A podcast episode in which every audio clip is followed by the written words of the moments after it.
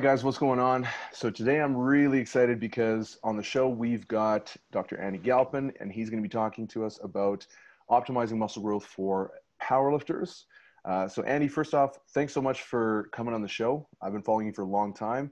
You've been putting out some really, really amazing content, both on YouTube with your, your five minute, twenty-five minute physiology, um, a lot of the articles and the podcasts that you've been doing. Um, so can you give the listeners a little bit of background about yourself and kind of what you've been involved in? Yeah, sure. I'm a professor at Cal State Fullerton, and I'm also the director of, of the Center for Sport Performance out here. So um, one part sports scientist, if you will. We study in our center. We have everything under the umbrella of you know, biomechanics, also physiology. We do a little nutrition stuff, um, you know, sports psychology, kind of a whole host of different things that would fall under you know that general umbrella, strength and conditioning. Uh, I teach in the areas of Uh, graduates, you know, and senior level sports nutrition, program design, basic strength and conditioning things, um, kind of strength and conditioning version of physiology. And then uh, on the side of that, I work with professional athletes, kind of on all things human performance. And so these are mostly combat sport athletes. So um, a lot of U F C fighters, wrestlers, boxers, things like that, some Major League Baseball players, and, and some handful of other things on the outside. So that's generally what occupies most of my day. That's awesome. And and so you, you've done quite a bit of research. Um, I saw you were doing some research with, uh, I'm not sure if this came out of your lab or if it was just one of your colleagues. It was a while back on, on like trans athletes. And, and I think you were doing some work on uh, enhanced athletes as well. And so there's been a lot of really cool things that, uh, that have actually been coming out of your lab that it's been really, really interesting to watch. So I'm really glad that we've got you here actually to kind of chat about some of these things.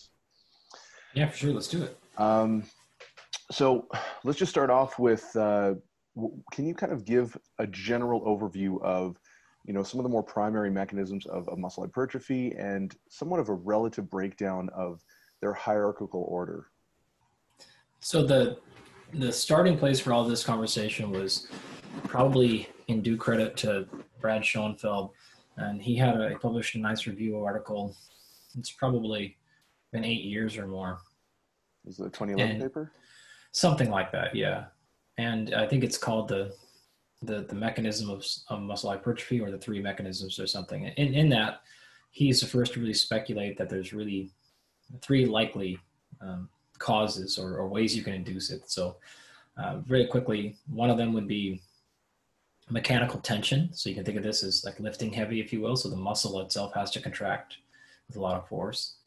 Number two being metabolic um, disturbances, or metabolic damage, if you will, metabolic disruption, however you want to think about it. But this is the burn, right? This is something where you're like, you, you feel like, oh my gosh, I'm doing a lot of reps and I feel a metabolic thing. It's not necessarily heavy per se, but you would feel the burn. And then the three would be actually muscle damage itself. And so at the time, most of that was speculative and we didn't know a lot about the mechanisms. And muscle damage is exactly what you think it would be, right? And so we didn't know many things about whether or not that those are even true. If so, do you need all three? Do you need one? Or is one sufficient? Do you need two? And what's the best way to do that? And so all those questions weren't known at the time. You know, fast forward almost a decade later, and we do have a lot more answers in those areas. And so the way you can kind of think about this practically is, you know, people who have done nothing but primarily heavy lifting. So this is probably... think of this in the case of a, a weightlifter, an Olympic weightlifter, or a power lifter, and you're pretty much spending most of your time doing triples or lower, right? So mm-hmm. you, you do some, of course, higher stuff, but for the most part, it's really, you know, ones, twos, threes, and fours and fives are even crazy. Um, you know, eights and tens are really, really rare in the program, and certainly almost nothing past that. And but yet th- they tend to be you know, very muscular if they spend that time, but they're not nearly as muscular as, say, someone who's focusing simply on aesthetics, right? And so clearly there is some hypertrophy there when they're using, they're not using the burn, the metabolic damage, the metabolic disturbance at all. They're they're not using a ton of muscle damage either, because the volumes are generally fairly low, but they're getting a lot of mechanical tension. And then if you can kind of work your way, and I, I can do it if you want, but you can work your way through the entire spectrum of going from, you know, bodybuilder or a weightlifters, powerlifters, kind of up to bodybuilders, then all the way through like CrossFit athletes and folks that are doing like twenty-fives and thirties and reps to forty all the way up. Mm-hmm. And then you can extend that all the way out to even things like blood flow restriction training. And that's fa- fairly popular now, but at the time it wasn't. And so this is an instance where the load is almost nothing, right? So you're talking thirty percent, very, very, very light, if not less. And you can still see a reasonable amount of hypertrophy there. And so that would support the fact that mechanical tension wasn't necessarily needed, um, but the, the metabolic damage was, was enough to induce the same thing. And then you can kind of fill out that story by looking at the muscle damage picture. And when you see that there is some correlation between the amount of damage you get and the growth you get, but that correlation is very low, actually very weak. And so it's very clear that all three of these um, are possible, but not necessarily any one of them is mandatory to induce muscle growth.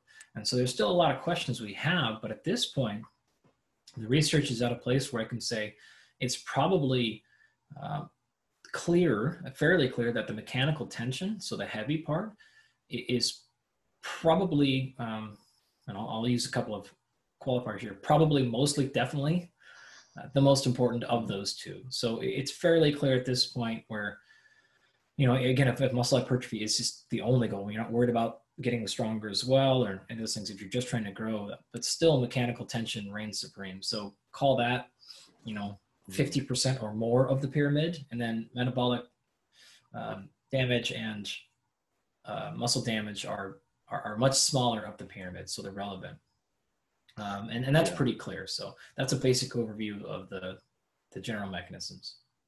One thing that I always kind of found interesting was when, when that review paper came out, I don't know if it was like maybe twenty eighteen or, or twenty nineteen, uh, the Schoenfeld paper, when he was looking at like extremely high volumes with like as low as thirty percent load, um, it seemed like everyone's response was, see, you don't need any heavy weights. You can do this, you can do that.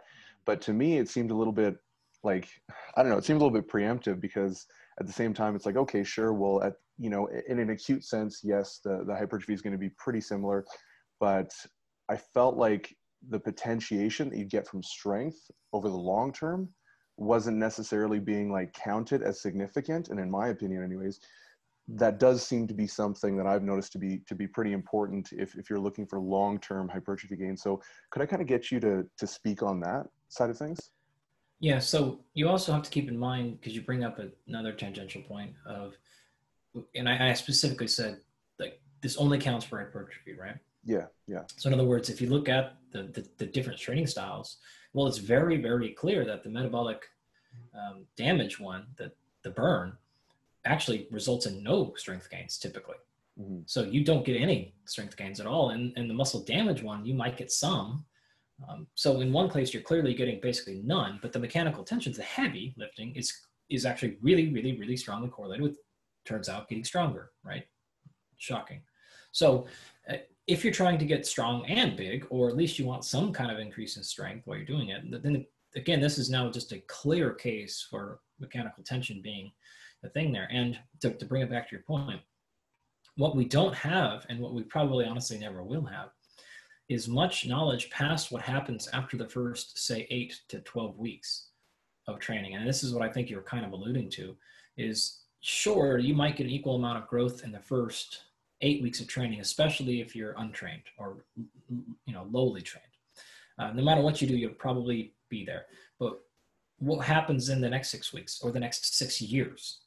Well, that's very, very different. And some of these studies have looked at somewhat well-trained individuals to kind of tease that out a little bit.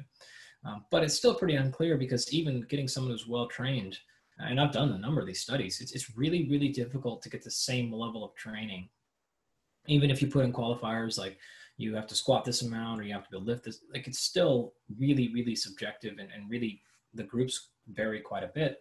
And so we don't know the longer term implications. And so, because what you'll see a lot of times the bodybuilding community argue over are things like, well, you know, I just focus on the things that drive hypertrophy. And then other folks say, no, actually, you need to spend some of your phases getting really damn strong, because then when you go back to hypertrophy, you're able to do those sets at a much higher intensity. And that will actually, in the longer run, drive greater hypertrophy. And so those questions are, are somewhat unresolved scientifically. Um, but I would actually hedge towards you on that one in, in saying that, yeah, like just doing the one that only gets you some hypertrophy and compromises strength gains, um, as a certain phase of your training, you know, six week block here, or, you know, pre-competition or, or whatever phase you've gone to do it in, that's fine. But if that's your general training approach, I, I think you're going to be missing the boat quite a bit on some potentially even hypertrophy, let alone strength gains.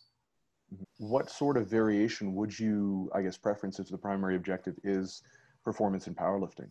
Um, and I say variation from like a load, volume, exercise variation, all that sort of standpoint, like all inclusive. Well, at this point, for if you're talking specifically for powerlifting, mm-hmm. uh, I don't think that the science from our end is nearly as robust as what the practitioners would say. In other words, it's hard for me to argue based on the science we have available at this moment that we know much more about that specific question than what Louis Simmons would tell you. I mean, geez, if you, uh, so my answer honestly would be like, well, probably listen to the people right now that have trained fifty people in that, et cetera, et cetera. I mean, we have some basic principles there, but really those folks, um, just, just to have their, their evidence is better. It's the easiest way to put it. So um, I don't even want to really comment and give you specific examples because I don't coach powerlifters. I don't compete in it. And uh, I mean, I could, I could do it, but I'd just be regurgitating what all these other people say. Right. So.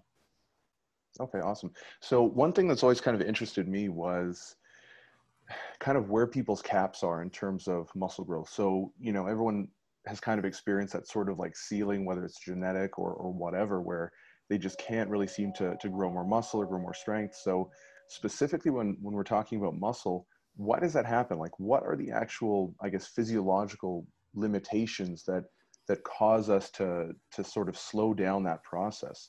Yeah, um, actually, the I would encourage you to take a look at and follow Kevin Murach, M U R A C H, at the University of Kentucky in the muscle biology lab there.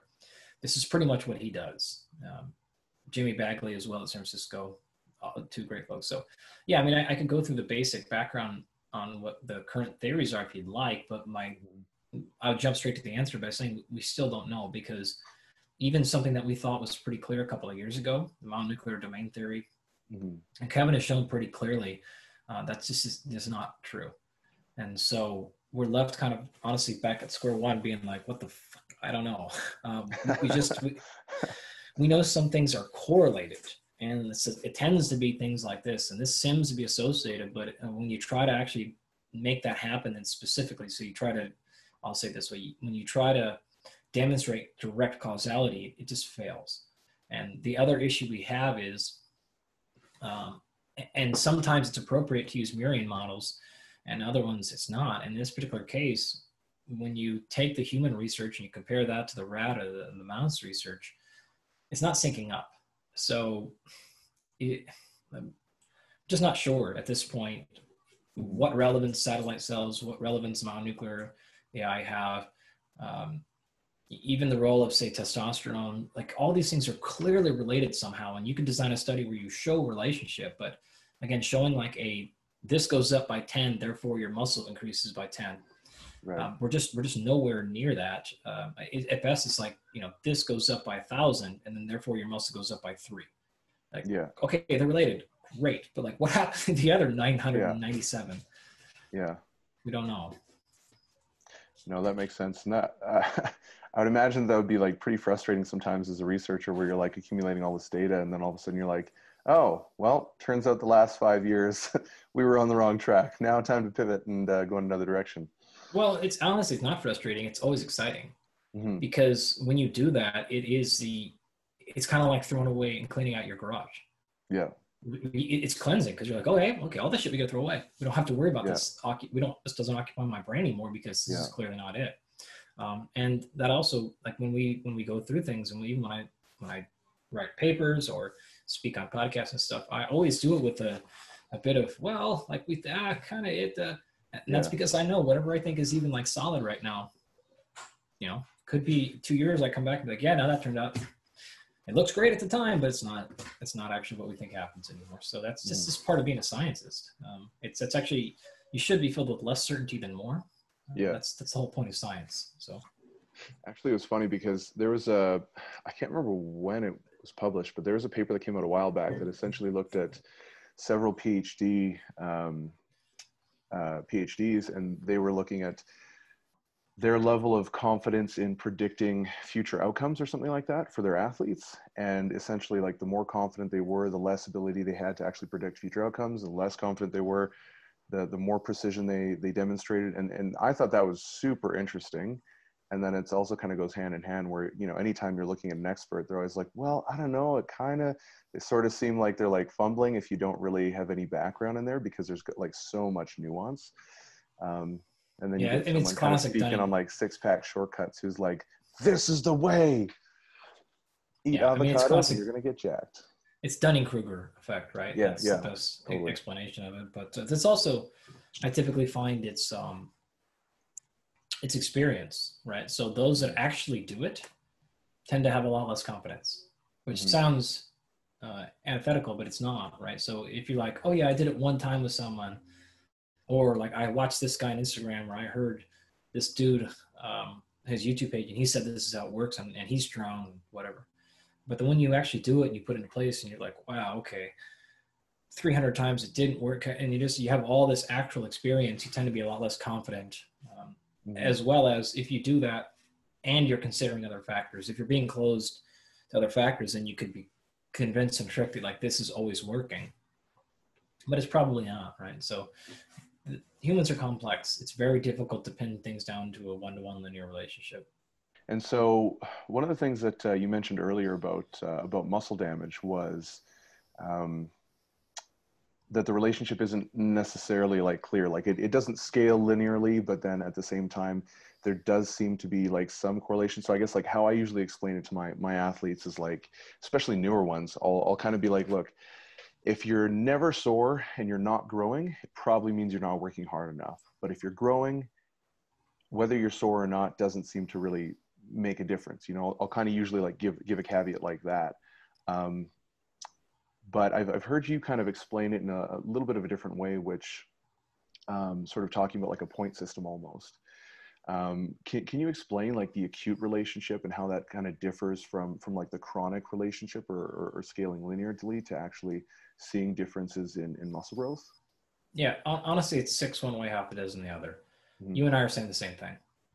Basically, I, I use a different description, but it's, it's identical in the fact that, um, you know, if you scaled yourself on a point system of one to ten, you know, ten being you're sore for a month and couldn't move, one being mm-hmm. you didn't feel anything. Um, if you're working out and you're in the ones and twos and threes, you're probably not going to be growing a whole lot. Uh, the inverse, if you're eight, nine, ten, and you're so sore that you have to take literally weeks off or, you know, a whole week off, well, that's actually going to bite you in the ass because you won't then be able to train as frequently. You'll have to take more time off. Um, you'll go back and it's your day to work out and it's your time and you got childcare and you got off work and you're so damn sore you can't move. And so you have to do something else. Well, that actually hurt you um, quite a bit. And so there's actually a, a decent amount of research looking at what matters, total volume completed, or say breaking that volume in half and doing it more frequently, or maybe in this example, a third. So say you want to do one hundred total sets in a week, one hundred total reps. Um, is it better to get all those one hundred done in a day and then just get brutally sore and recover as long as you can repeat that every seven days, if you will? Or of those one hundred repetitions, should you break it up and do twenty-five, twenty-five, twenty-five, twenty-five? And so you can look to that research to find your answers. Um, you could, either one could possibly work, but generally when you, when you factor in, when you take the science and say, okay, well, how does this in scale to human life? Um, typically, if you're getting to those extreme levels of, of soreness, unless you're, I mean, really, really high level folks who like, this is their whole life. And, and you, you're that level of commitment. Outside of that, you probably should live in like the four to, to seven range. Uh, if you want to be able to train as frequently. And again, this is also assuming you have, um, or especially if you have more than one actual training goal. If your only goal is to grow muscle, and this is it, and you're in a bulking phase, it's a little bit different because you like say, okay, I'll do my quads on Monday. And you might work out tomorrow, but you're going to do triceps tomorrow. And then you're going to do different muscle groups in a classic kind of like body part split. So by the time you get back to your quads, it might be seven days anyways. Well, that's very, very, very different than, say, a, a power lifter who's like, yeah, I'm deadlifting Monday, and that's mostly my back, but your quads are still going because you're living heavy as hell. And then you go to squat on Thursday, and you're still wrecked sore. Well, that's going to absolutely compromise Thursday's training session. So um, you extend that to the athletes I work with, and it's like, you can't do quads on Monday because we use our quads every single day because we're, we're, we're moving, and no matter what we do in training wise. So it doesn't work that way. I can't get them to that level of soreness because they're not going to have six days off before they use their tricep again, because they use all muscles all day or close to it. So it just depends on the outcome goal, the individual, and what you're going after. But yeah, typically, you know, I don't like, like to see much more than six uh, out of ten in terms of soreness, depending, again, depending on the phase. Um, certain phases of our training for our fighters, like, it's cool, and we'll get to even eight. That's fine. Um, but most of the part, th that number is going to get too high because you're just going to compromise training. One thing that's kind of gained a lot of popularity is uh, like fiber type specific hypertrophy. So yeah. there, there was a, a paper recently by, I think it was this year actually, by Schoenfeld uh, and colleagues, where they looked at um, high rep versus low rep, and, and kind of looked at the soleus, which is predominantly slow twitch and things like that. And they didn't really seem to find a difference. And, and the, it, it seems anyways, and you can correct me if I'm wrong, that the jury's still out. They don't necessarily know, um, but from the research that I've seen, it seems to sort of be leaning in the direction of not necessarily being overly relevant. Um, do you have any sort of experience in, in fiber type hypertrophy? Like, what, what are your thoughts on that? So a couple of things that are extremely clear. Any general form of strength training will preferentially target um, fast twitch fibers, almost always. Or so the question is, is there a repetition range within that paradigm that is then more fast twitch or, or slow twitch? So an example, if you were to jog for an hour, that's clearly going to be um, induce more hypertrophy, the slow twitch fibers and fast twitch fibers, in part because many of the fast twitch fibers will never even be activated. So, and we see this clearly. We, we've, I mean, geez, I'm probably getting honestly close to a million now at this point of individual muscle fibers we've studied in my lab. And I can say, like, very, very clearly, folks that are highly endurance trained, uh, not only do they have large slow twitch fibers, but their slow twitch fibers are often, if not most of the time, larger than their fast twitch fibers. And so there's very clearly an ability to have a fiber type specific hypertrophy. That, that's unquestionably documented. Um, you compare that to, again, any form of strength training. Doesn't matter, you're doing triples, fives, tens, body, body scheme. Those are generally going to be more fast twitch driven, and endurance stuff is going to be more slow twitch driven. The question becomes, once you zoom into just strength training, can you do, say, sets of five and preferentially uh, hypertrophy the fast twitch fibers, and do sets of thirty, say, or twenty-five or fifty and preferentially target and hypertrophy the slow twitch fibers? So that is the question. And I would say that for five or so years, there's been gaining momentum that the answer is yes. Uh, however, a paper did come out recently where they failed to find that, but I wouldn't, I wouldn't throw that baby out with the bathwater quite yet. And there's a whole host of technical reasons why, uh, but I'll, I'll keep it simple and, and just say that those studies are complicated, and they're more complicated than even those scientists, I believe, realize. Um, when you get to this level of morphology, it's your techniques in your laboratory matter a tremendous amount to, to your results. And mm-hmm. I, I'm not even speaking to these specific authors of this paper, but um, there's a lot of people that do muscle physiology research, and they do what we would call, like, not even not gold standard. I would say they call them like nickel standard, even worse than nickel standard. They're just they're just really bad. Um, mm-hmm. So just be careful until we get the real high polish on that stuff, and we get really, really precise measurements done, and that's done in multiple labs, and we've seen it across multiple communities. Then, I'll, and again, this is no slight to those particular studies. I would say the same if I had one study come out from my lab. It's like, well, let's see it demonstrated in other labs. Let's see other people reproduce the findings. Right. And if we all tend to see it, start seeing the same thing, then I'd have more confidence in my own. confidence in my own results. Okay, so it's, it's again, it's not nothing to do with those folks, but so that's what I'd say is we currently don't know. Um, I think it's going to depend on a lot of factors. So, are you doing sets of five versus sets of twelve?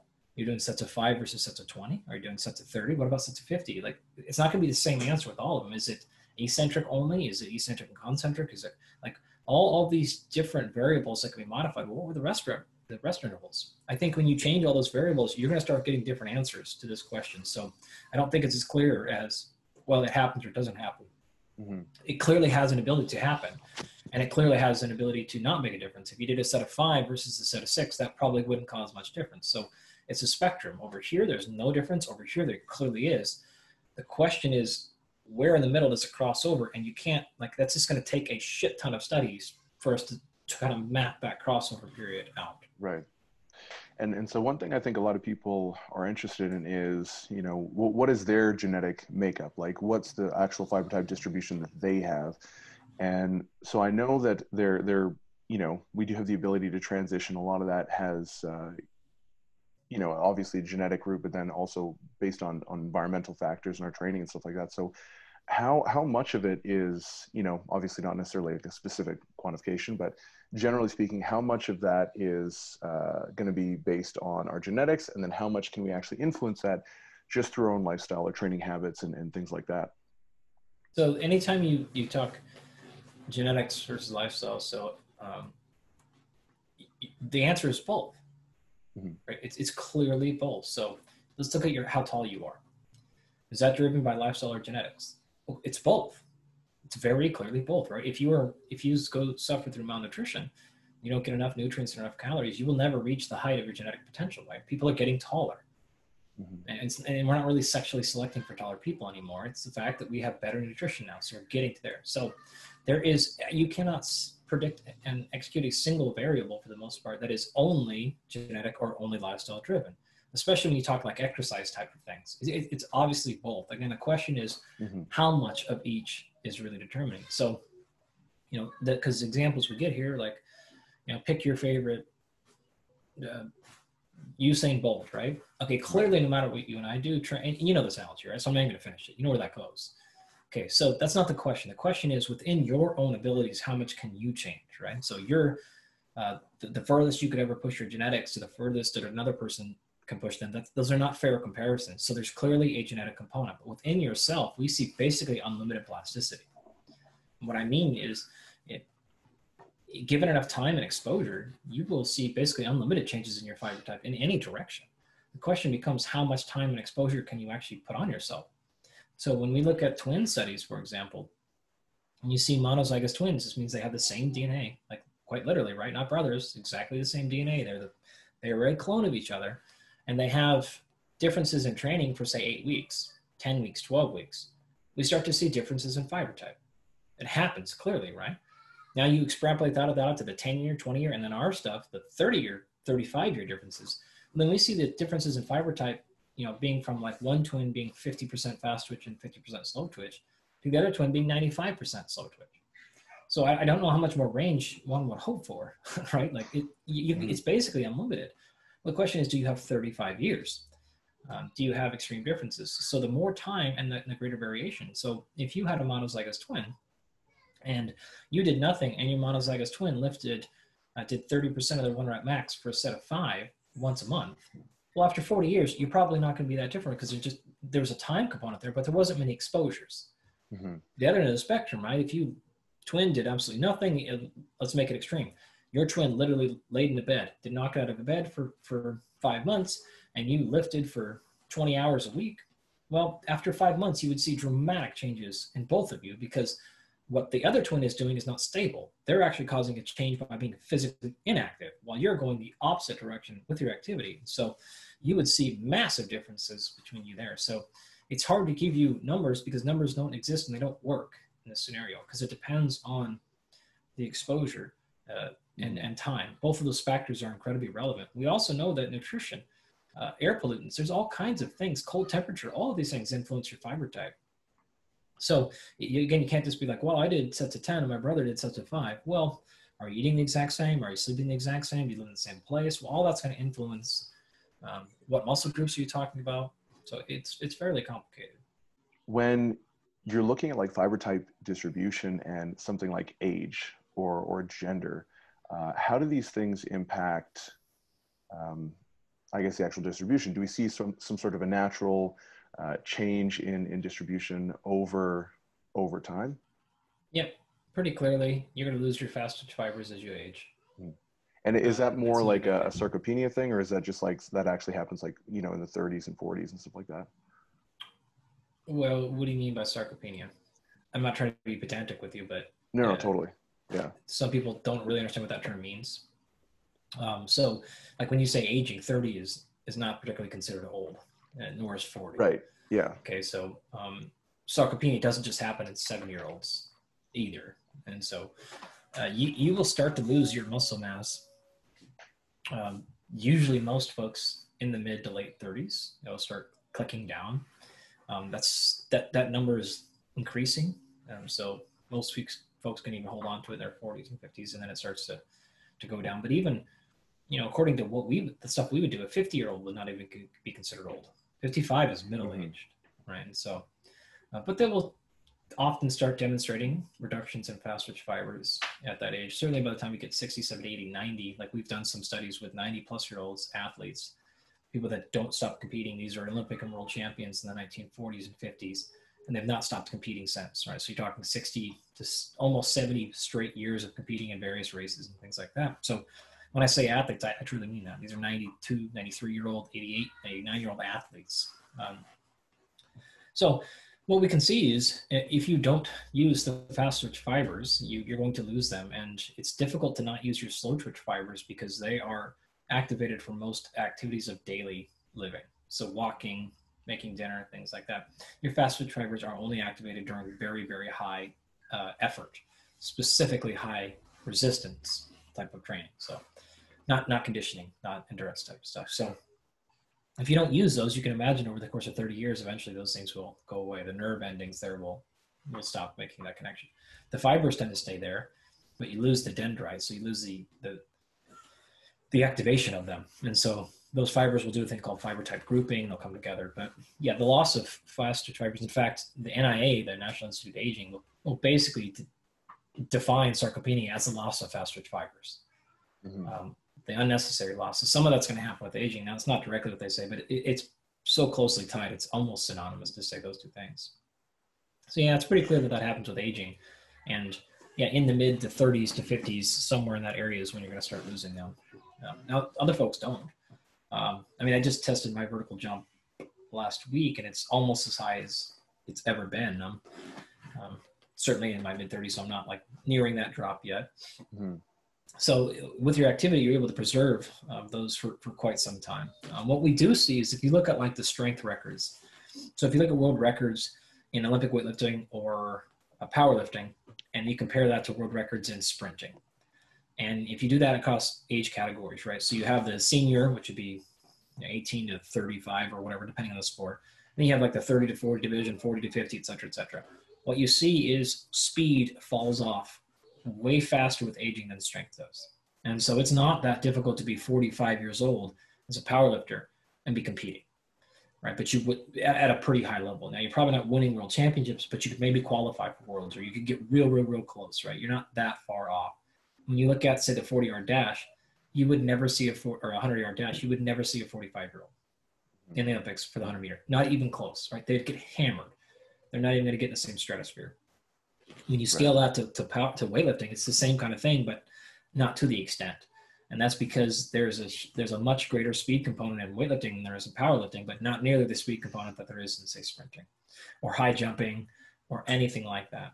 Um, you can look at sports like the N B A, and people like Vince Carter can play for twenty years because they're high flyers or first-hand, but after that they develop other skills and they don't really jump as much. And so what we know is that fiber type probably predicts speed of movement more than it does strength. And we have demonstrated this in my lab many times. Uh, it's not a great proxy for figuring out who's going to be stronger, but it's a pretty good proxy for who's faster. And so when you lose these things, when you don't do speed work truly fast up, that's also probably going to be an issue with you because those fibers that they're really there for, like to move speed, to move quickly, are not being used. And you may not even notice it because you're like, oh, I'm strong, you know, forty-three has ever been. Sure, but are you as fast? No, you're way slower. Mm-hmm. That's not great either. So mm-hmm. um, that's that's really the foundation of your answer. That's really interesting. I, I wasn't aware that uh, fiber type would, would more so be a predictor of speed as a, and yeah, not I mean, necessarily they're, strength. They're called fast twitch, not strong twitch. Right. So like, so, so that part is intuitive, obviously, but in terms of like being a, being a decent proxy for strength, that part is, is somewhat surprising to me. I would have assumed that uh, the level of fiber type would, would definitely. It, it is weekly. It's somewhat. Cor- so for example, if I took a random person off the street, um, then it would be an okay proxy. Okay, but if you want to compare strength to strength, so if you go to world championships, world's strongest man or something like that, and you go biopsy, and we've done this before, mm-hmm. um, fiber type won't predict anything. It won't predict anything among people that are reasonably equally trained for strength. It won't predict anything. If you want to compare people that are super strong to people that are not trained at all, well, then there, yeah. it's going to be a strong correlation because those people that are untrained have actually lost their fast-twitch fibers most likely. Right. So it, it'll predict big things like that, but it won't predict within group at all. That's interesting. Why, why do you think that's necessarily the case? Is that just like an individual uh, variance or? Oh, there's too many ways to create human movement. Fiber type right. is one part of that, but you have mechanics, like you have um, tendon, you have connective tissue, you have nervous system, you have right, right, tactics, right. Yeah. you have strategy, you have technique, you have experience. It's just too many ways uh, at that level mm-hmm. because the margin is, you know, between first and tenth place is three or four percent. Yeah. Then you can't explain that with one physiological variable. Totally. No, no, that, that, that makes a lot of sense. That's super interesting. What, uh, you said you were, you were actually doing biopsies on, on World's Strongest Men? No, we've done them uh, at World Championships. Um, we've done some very elite powerlifters, uh, mm-hmm. and we've done, we, we did it at uh, World Championships for weightlifting a handful of years ago. That's awesome. That's really cool. Mm-hmm. That paper's out. It's free too, open access. That's really cool. So, so one thing that I kind of uh, was interested in was the, the sort of impact that like plyometric training has on fiber type orientation and, and potentiating strength gains, because plyometrics is one of those things that you hear talked a lot about in like in, in West Side and some of the little bit more, I don't, I don't want to say fringe conversations, but it's not generally something that you see in a lot of powerlifting programs, but there is a lot of kind of hype about it in, in research and in its potential for, for strength and, and different things like that. And so ha- have you ever seen anyone successfully implement that in either strength training, or do you have any sort of like practical experience with that sort of thing?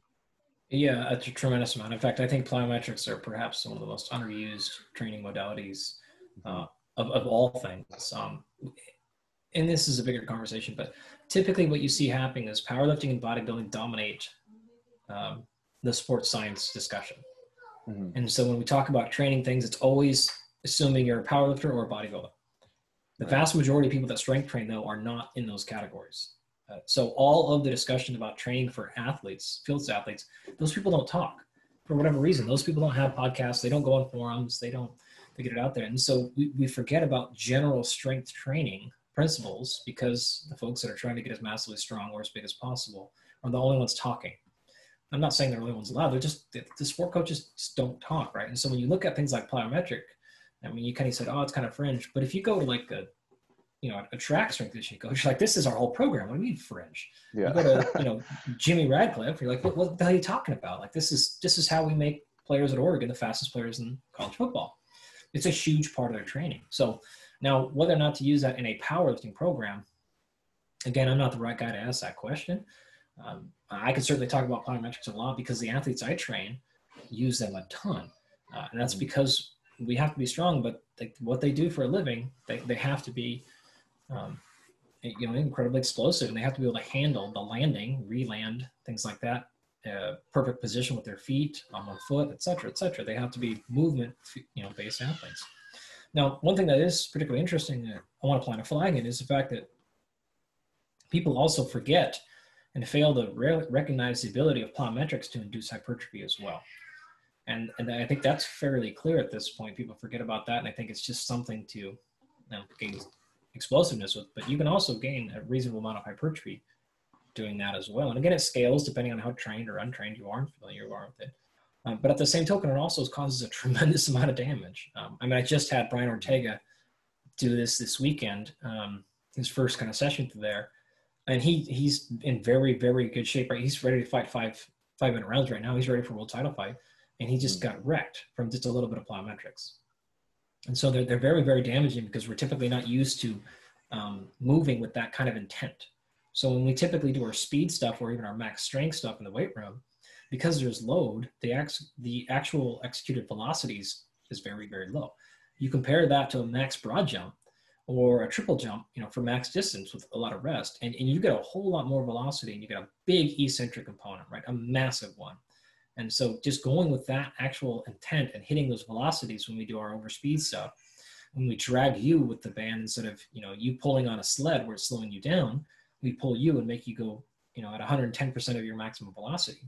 Mm. This, this is a very, very, very different type of training. And, and if you want to get fast, you can add load and, and slow you down, and that'll help your acceleration, but it won't help your maximum velocity. You, mm-hmm. you do the opposite, like we've done with a number of studies where we put a harness on you and pull you up in the air when you do your vertical jumps instead of pulling you down to the ground. And we see clearly people get a lot better at jumping high when we do that. So we've done the same thing with a baseball swing. Um, you swing a bat faster when you swing a lighter bat, not a heavier one. And so this entire end of the spectrum is, is typically ignored or non-recognized um, in a lot of these communities, because getting really fast is not an actual training goal, or they don't really understand it. They want to get like kind of faster, but within their strength side of the spectrum. They don't really understand that whole max true velocity um, end of the spectrum. So again, I don't know about integrating these things in a powerlifting perspective, but uh, if you want to talk about the science, this end of it, or how I integrate it with our folks, like this is something we do a whole lot, because being really fast is really important when you're trying to kick somebody else in the head or not get kicked in the head. That's uh, that's one thing that I've always found was kind of that powerlifting coaches, even myself, like I've definitely been been guilty of this as well, where you kind of have this idea of like, this is what training looks like. This is, you know, hypertrophy, and, and people will talk about things like D U P within the context of powerlifting. And so, you know, a lot of the times I'll hear people being like, D U P is retarded, like don't use it, blah, blah, blah. And it's like, yeah, but like, you're not a seasoned, like you're not, you're not, you're not an athlete that's playing multiple times per week, maybe, or, or anything like that, where like, you're not necessarily looking to get better, but you kind of want to like just preserve things as much as possible and maybe make some gains, maybe in, in the season. And it, it's so funny that you don't necessarily think about things like that unless you are, you know, a field sport athlete, like you were saying, or, or more of like a broadly speaking general strength and conditioning coach. Um, and I think that's really to the detriment of, of coaches and, and athletes in powerlifting, because you're really limited in, in what you're exposed to, right? Like you were saying about plyometrics, about, um, you know, isometrics, or, or all sorts of different things that, you know, could have a potential, maybe not necessarily directly, but like you were saying, if, if maybe from like, you know, just randomly throwing it out there, maybe like uh, tendons and ligaments and, and strengthening and that sort of stuff. You know what I mean? It's like, okay, well, if your, your tendons are a little stiffer, you're probably not going to get injured as, as much, you know, or, or maybe it's going to help with, with force transmission a little bit better. Maybe pronation angle is going to change a little bit better in your favor, and all sorts of different things. And so that's something that I've started to look into, but it's, it's really like the more that I look into it, the more I'm like, holy crap, like I've, I'm seeing about this much, you know, and, and there's the more as that much, I, there's yeah. as much there as there is with the strength training stuff. Yeah. Right? So the, all the information you spent ten years trying to learn about how to just get stronger, uh, but there's as much in the plyometric side too, that you just, you haven't seen. So that, that part of it is yeah. just, just not appreciated. Um, I have an episode in my podcast from the first season where I outline why this exact black hole happens. Mm-hmm. Um, so this is exactly. Is that the, it, the, the body and mind? What is it called again? The Body of Knowledge. Body of Knowledge. That's right. I, I got it a while back, but then there, I think there weren't an episode for a little while. And so I, oh no, we only released like six to eight episodes a year. Yeah. Okay. So, so we spend, so I was like, we, oh, okay. We spent a lot of time writing each episode and really trying to make them, you know, different and unique. And, and this is one of the first ones I wanted to get into, is why people see this. Uh, so I traced the history of our field a little bit um, mm-hmm. as a method of showing you why the voices have dominated, have dominated and why the, the, the thinking is there. And what people don't even realize is um, we have blinders on in this field, and that's okay. That's totally fine. As long as you realize that you have blinders on. Uh, and, and if you don't want those blinders on, then you need to take them off and realize there's so many other parts of this field that are not hypertrophy, that are not powerlifting. And I guess no slight to powerlifting, but but just that's the that's the thing. So just be careful when you're making posts and you're saying things like, "Oh, never do this," or "This style of training sucks," or whatever. Mm-hmm. It's like, yeah, okay, again, maybe for powerlifting, or maybe for, you know, physique athletes, but what about for a tennis player? What about and, and that's the people are like, "Oh, well, I don't I don't work with them. That's not my yeah. audience." Well, that's a chicken shit answer. Just just say you you you. Up and you didn't think about it, right? And you're not, you don't, you don't, you know, that's not in the front of your mind. That's fine. Those are your blinders. Acknowledge them, or just come out the gates and be like, "Look, this post is dedicated to Bone," or "I'm speaking yeah. with the, the goal of this is probably in mind." Then I think this sucks, sucks, sucks, sucks, sucks. But we can't generally call these things good or bad training ideas, philosophies, or principles mm-hmm. when we haven't considered the vast majority of what people are training for. No, uh, agreed for sure. Like even, even something like specificity in, in powerlifting, especially, tends to be kind of held up on this pedestal. And I'm not saying it's not important, but at the same time, it's like, okay, who are the strongest athletes out there? I would argue that strongmen are at least equally good at powerlifting as powerlifters, you know? And they're and, a whole lot better at strongmen. Yeah, and they're just insane athletes. And it's like, okay, well, is their training really specific? I mean, yeah, but it's way less specific than squat, bench, and deadlift. And they all seem to be really good at all of those. So I don't know. you know, well, the, you want to make it even worse, just go to the N F L. Those guys are freaks. If you've They're ever been around freaks. in those weight rooms, and you would see what those yeah. folks pull, and you're like, what the hell? With no technique, no training, they have no – and their bodies are beat to living crap, and they can just yeah. fire up absolutely absurd numbers. Um, so, I mean, that yeah. style of training is pretty good too. Yeah, when like when I got into uh, – so the reason why I got into Olympic weightlifting first and then eventually powerlifting was um, – When when I retired from boxing, I uh, I had been coaching actually an, an athlete who he was like a two-time Olympian in, in bobsleigh, and this guy would do like like rebound jumps, like multiple hurdle jumps, and you're talking like five feet, like five feet high, and the guy's like five ten, like he's not super tall, and he would just be like boom, boom, boom, and I saw that, and it was like it's almost like an optical illusion when you see it. You're like, wait. Like, I know I saw that, but my brain can't really process what actually happened. And I just thought it was so impressive what he was doing. And it's like, hey, you're not training to be super strong. You're not training to be, you know, any of these things, but you're all of those things. Like, that's ridiculous. And, and yeah, like exactly like what you were saying is, you know, these football athletes who aren't training for any of those things specifically, you know, like that, that's obviously part of it, but they're training to be better, better field athletes, uh, first and foremost. You know, it's and, about asking better questions of what are you training for? Yeah, and and, and they're don't just do a good job of asking those questions. They're absolutely phenomenal athletes who who could realistically like either walk onto a bodybuilding stage in a lot of cases and smoke those guys, or walk onto a powerlifting stage and smoke those guys. Yeah. And I mean, you know, we've definitely seen that happen where a couple a couple athletes will will transition, and all of a sudden you're like, hey, where did this guy come from?